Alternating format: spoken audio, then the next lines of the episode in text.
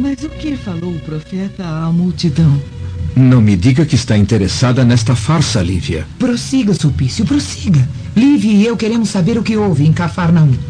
Ele tinha uma personalidade pura, transparente, que dominava a todos com um simples olhar. Suas palavras prometiam maravilhas eternas. Seus cabelos brilhavam em movimentos suaves ao sol do crepúsculo mais claro que eu já pude contemplar. Seus olhos transmitiam piedade e salvação.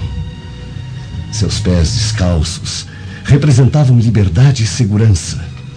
E a brancura da túnica era tão leve quanto a delicadeza de seus traços. Esse homem simples representava a maior esperança daquele povo sofrido e miserável.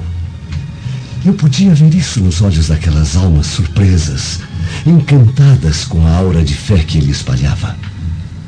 Falava sobre nossas conquistas e realizações mesquinhas. Criticava a ostentação das obras monumentais de Herodes. E, repetindo infinitas vezes, afirmava que acima de César está um Deus todo-poderoso, o Salvador dos desesperados e dos aflitos. Afirmava humildemente que todos somos irmãos filhos deste Pai misericordioso que ainda iremos conhecer. Pelos deuses! Nunca ouvi palavras tão maravilhosas. Eu estou chocado. Isto vai contra tudo o que cremos e aprendemos em nossa tradição. Conte mais sobre o profeta, senhor Supício. E os milagres? Ele realmente faz curas milagrosas? Todos nós Irmãos? Mas isso é um completo absurdo. A teoria de um único Deus não é novidade nesta região repleta de miseráveis ignorantes. Mas não podemos aceitar essa ideia ridícula de fraternidade. Imaginem! Eu, irmão dos escravos, dos judeus contaminados pela peste. Fico ainda mais estarrecido com você, pobre Sulpício. Homem tão inteligente, deixar-se levar pelas afirmações desequilibradas deste novo profeta, além de ter se misturado a ralé para ouvi-lo. Governador Pilatos, me desculpe, mas eu mesmo ainda não consegui entender o que me fez ficar ali parado, ouvindo aquele homem. Tenho consciência de que sua doutrina é muito perigosa pelo fato de defender a igualdade entre servos e senhores. Mas a pobreza e a humildade não parecem causar ódio ao profeta e aos seus seguidores. Todos ali estavam alegres, esperançosos. Por isso eu acredito que tais reuniões não representem ameaça à supremacia do império. Mas como pôde deixar-se envolver pelas palavras deste jovem desconhecido? Não me sinto impressionado, governador, pois aquela figura simples e inofensiva não representa nada de sobrenatural. Mas um fato ocorrido com um velho soldado me pôs a refletir profundamente sobre as palavras e atitudes do profeta. Voltemos agora nossa atenção para o outro ponto de Jerusalém. Mais precisamente para a humilde residência de André de Gioras. Aqui está ele, sozinho, escrevendo sua primeira carta ao filho Saul ainda preso à escravidão no palácio romano de Flamínio Severus. Querido filho, não pode imaginar como fico feliz ao saber que ainda está vivo e saudável. Minha vontade agora é reunir nossos amigos e partir para Roma a fim de livrá-lo deste pesadelo. Mas sei que isso seria suicídio, devido à enorme guarda existente no palácio. Tenha paciência, meu Saul, porque antes de tudo, prometo lhe dar de presente o sabor da vingança. Públio Lentulus não imagina como será doloroso o destino por ter colocado você neste inferno. Em breve mando novas notícias. Em breve, você saberá que tem um pai orgulhoso que é capaz de tudo para limpar a honra do filho. Tudo, sem exceção. E André assina sua carta, tremendo de emoção, ardendo de ódio, esperando o momento certo para executar seu plano vingativo. Enquanto isso, no palácio de Pilatos, Sulpício inicia mais um relato impressionante sobre Jesus. Após o sermão do profeta, em meio ao silêncio total das montanhas, o velho soldado lhe apresentou o pobre filhinho à beira da morte, implorando a bênção para a criança agonizante. Foi então que o profeta ergueu os olhos para o horizonte, como fazemos ao buscar a proteção dos nossos deuses, e tocou com as mãos o rosto do menino, que reagiu instantaneamente, levantando repleto de vida, gritando ao vento em busca do pai incrédulo. Mas isso é um escândalo. Será que agora até nossos soldados já se metem com as farsas dos judeus? Ah, eu preciso tomar providências urgentes. O caso é espantoso. Eu não consigo acreditar. Já nem sei mais quem está com a verdade. Mas este novo profeta, com certeza não é igual aos outros. A verdade, caros amigos, é que por aqui brotam novas religiões a cada dia. É algo típico de povos ignorantes e doentes. Por isso que eu, como governador, não posso deixar me envolver com tais episódios. E sim devo me preocupar apenas em assegurar os princípios sagrados do Estado. Durante o discurso de Pilatos, Fúvia retorna à reunião sem ser notada, ouvindo com atenção as últimas palavras do governador. Belíssimas palavras, governador Pilatos. É bom sabermos que o senhor está a par destes acontecimentos absurdos, mas não se abala com estas blasfêmias populares. ah, Fúvia Lentulus. Pensei que estivesse em casa a consolar seu marido. Seja bem-vinda novamente, Fúvia.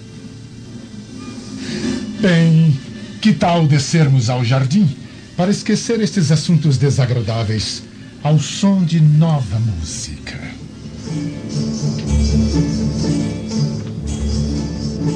Bem próximo ao palácio governamental, vamos encontrar Salvio Lentulus no quarto de sua residência, ainda sonado, deitado na cama, chamando pela esposa.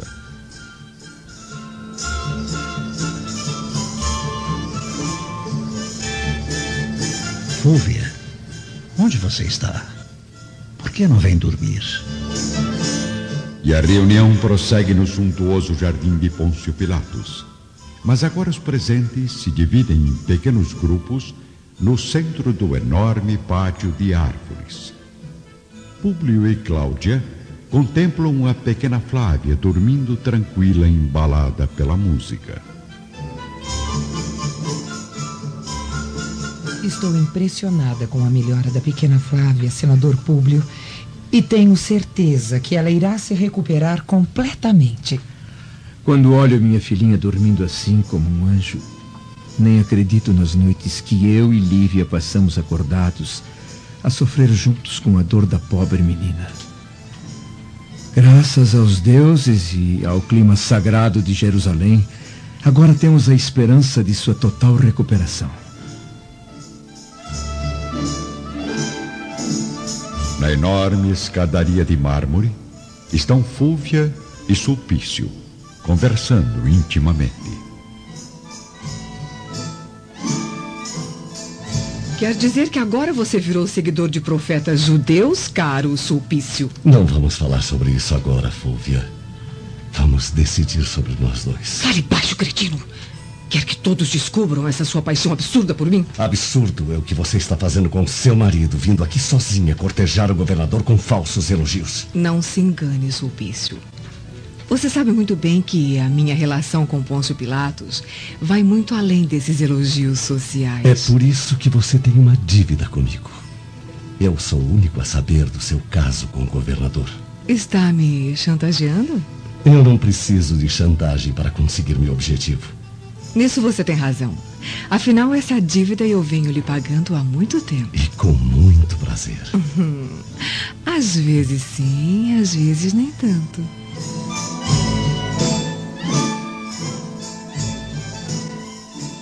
Distante de todos, Pilatos e Lívia caminham à brisa da noite estrelada.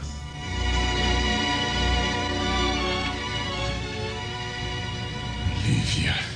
Ah, eu não sei como lhe dizer, mas não posso mais esconder meus sentimentos. Sua beleza simples e pura me inspira os mais incontroláveis desejos. Governador. Eu sei que sua alma nobre jamais iria aceitar as palavras vindas do meu coração. Mas minha admiração vai além de qualquer entendimento. Eu quero me desculpar se.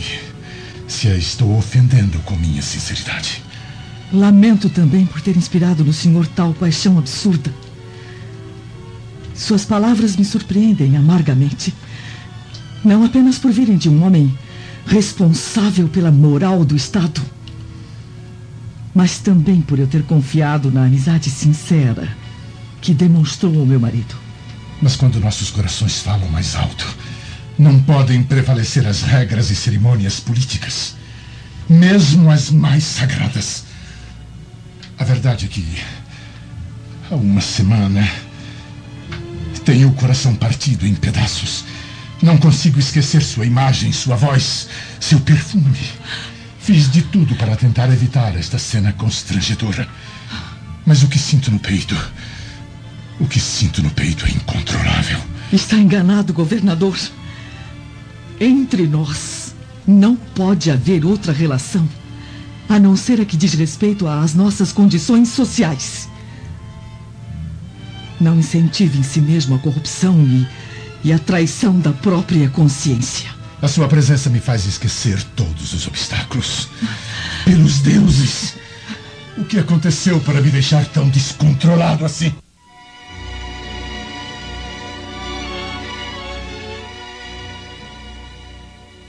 Ainda mais chocada com a declaração de Pilatos, Lívia murmura para o governador com medo de alguém estar por perto. Pelos deuses, cale a boca. Haja como homem íntegro e poupe minha mente dessas palavras amargas. Eu tenho certeza que possui uma mulher fiel e digna. E não posso admitir essas insinuações repulsivas. Ah! Lívia quase desmaia. Abatida e frágil, ela busca apoio em uma árvore próxima quando o governador toca em sua mão delicada e trêmula.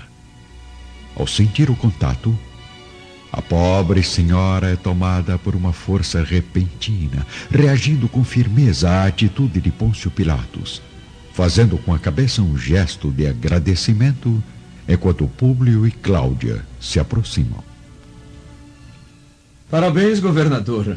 Possui uma esposa de grande sabedoria e bondade. E o senhor, caro Públio, possui uma de personalidade incomparável. Porém, as declarações de Pôncio Pilatos a Lívia Lentulus não ficaram apenas na intimidade dos dois. Fúvia e Sulpício testemunharam tudo escondidos na ramagem escura dos arbustos. Lívia Lentulus, quem diria? A nova presa do governador. Pelo que acabei de presenciar, cara Fúvia, creio que você acaba de encontrar uma grande rival. Não pensei que Pôncio estivesse tão cego de paixão por essa infeliz. Fúvia, minha amada, fique comigo. Por que recusa meu amor? Se tenho muito mais a lhe oferecer do que o governador Pilatos. Pena não ter conseguido ouvir uma só palavra desta cena deplorável. Mas pelo que eu vi, eu não tenho dúvidas de que o pobre senador Públio está sendo traído. Não tome conclusões precipitadas. Você, mais do que ninguém, sabe que Pôncio Pilatos é um mulherengo incorrigível. E pelo que pude notar, Lívia Lentulus ficou chocada e nervosa com o que ouviu do governador. Deixemos Fúvia e Sulpício refletirem mais um pouco sobre a cena entre Pilatos e Lívia. Vamos agora viajar até Roma, ao palácio de Flamínio Severus, onde ele, em sua biblioteca, conversa com a esposa Calpurnia. Recebi hoje uma carta de Públio. Graças aos deuses, parece que todos se adaptaram bem à Palestina. Inclusive Flavinha, que apresenta visíveis sinais de melhora. Que ótima notícia, Flamínio. Não imagina como pedi aos deuses pela felicidade de nossos amigos na nova morada. Públio diz que se tornou grande companheiro de ninguém menos que o governador Pilatos. É. Parece que não verei Lívia por uns bons tempos. E eu espero não ter perdido o melhor amigo para Pilatos. Não diga isso, meu marido. Uhum. Quando se trata do governador Pilatos, infelizmente é preciso desconfiar de tamanha amizade.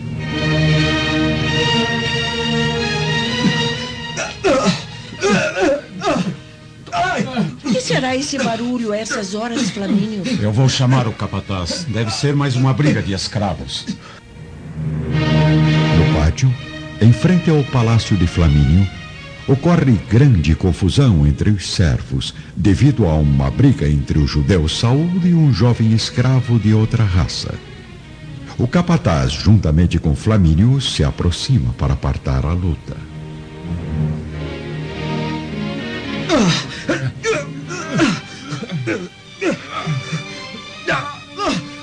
Pare com essa briga, seus porcos miseráveis! Esse judeu é louco? Começou a me bater de repente? Mas o que é que está vendo aqui? Me larga! Me larga! Eu vou matar esse verme mentiroso! Então foi você que começou o tumulto de novo, escravo miserável? Desta vez não tem desculpa. Vai direto para a açoite. Espere um pouco, capataz. Deixe Saul explicar o motivo de sua ira. Este romano vem me humilhando desde que aqui cheguei, senador Flamínio. Hum. Mas hoje eu não pude me controlar. Eu não fiz nada. Apenas disse o que todos sabem. Os judeus são seres inferiores aos romanos. Não foi só isso, senador. Ele sabe que não foi. Falei apenas que o senador Públio Lentulus é um grande homem e que jamais maltratou seus servos. Mesmo os judeus imprestáveis. É mentira! É mentira! O senador Públio Lentulus morou no palácio ao lado durante toda a sua vida. E sempre foi justo com seus escravos. Sei disso porque Públio é meu melhor amigo. Por acaso o conhece, judeu? Longe da atenção do jovem Saul, vamos voltar a Jerusalém, no palácio de Pilatos, onde Fúvia e Sulpício ainda conversam a sós. Esqueça o governador, Fúvia. Ele não é o homem para você. E eu sei que Salve o Lentulus não a vê como amante, sim como uma simples esposa fiel que não tem vontades próprias. Hum, mesmo que Salve me tivesse como amante, eu não o vejo como homem há muito tempo. Ele só pensa em seu trabalho, nos livros e, acima de tudo, no sobrenome. Então, o que a impede de satisfazer meus desejos com seu corpo já carente de amor? Hum, está bem, Sulpício. Você me convenceu. Prometo me entregar a você caso me ajude a executar um plano que acabo de imaginar. O que está tramando desta vez, Fulvia? Nada muito arriscado. Apenas. Apenas pretendo levar ao conhecimento do senador Públio a infidelidade de sua mulher. Mas como? Tenho menos, temos certeza disso. Você pode não estar certo. Eu, depois do que venho presenciando ultimamente, não tenho a menor dúvida. Você me ajuda ou não? O que eu não faço por você, amada Fúvia? Em primeiro lugar, preciso evitar a mudança de Públio e sua família para Nazaré. Levá-los mais adiante, em outro recanto, a fim de dificultar o contato entre Lívia e Pilatos. Em seguida, vou interferir pessoalmente para que você seja designado guardião do senador na estação de repouso. Depois disso, deve me colocar a par de todos os acontecimentos para executarmos juntos a segunda parte do plano. Será que consegue? Eu temo que o governador desconfie de algo. Não se preocupe com o governador. Faça apenas a sua tarefa. Saberei recompensar os seus esforços com o que mais deseja. Promete? Você sabe que eu sou uma mulher de palavras, Sulpício. Já provei isso várias vezes na intimidade dos seus aposentos. Está bem, Fúvia. Estamos combinados. Sulpício e Fúvia se juntam ao grupo reunido na escadaria do palácio, estampando a máscara da alegria e da generosidade nos rostos. Por onde andaram os dois? Já estávamos todos aqui preocupados. Respirando a brisa sagrada do palácio governamental, conversando sobre a farsa do novo profeta. Eu creio que esse homem será fonte de longos debates. Não se eu mandar eliminá-lo o mais breve possível. Tenha calma, Pilatos. Ele é apenas mais um profeta. Bem, governador, senador, senhoras, já está ficando tarde. Eu vou me dirigir para meus aposentos. Até amanhã. Boa noite a todos. Boa noite. Boa noite, Sulpício. Durma com apenas um olho fechado. O outro mantenha sempre aberto para qualquer tumulto causado por este profeta de Cafarnaum. Claro, claro, governador. Pode ficar tranquilo. Boa noite. É, espere um pouco, senhor Sulpício. Também estou de saída. É, me acompanha até a entrada do palácio? Pois não, senhora. Boa noite a todos. De volta a Roma, ao palácio de Flamínio Severus, encontramos o jovem Saul, pressionado pela pergunta do senador romano.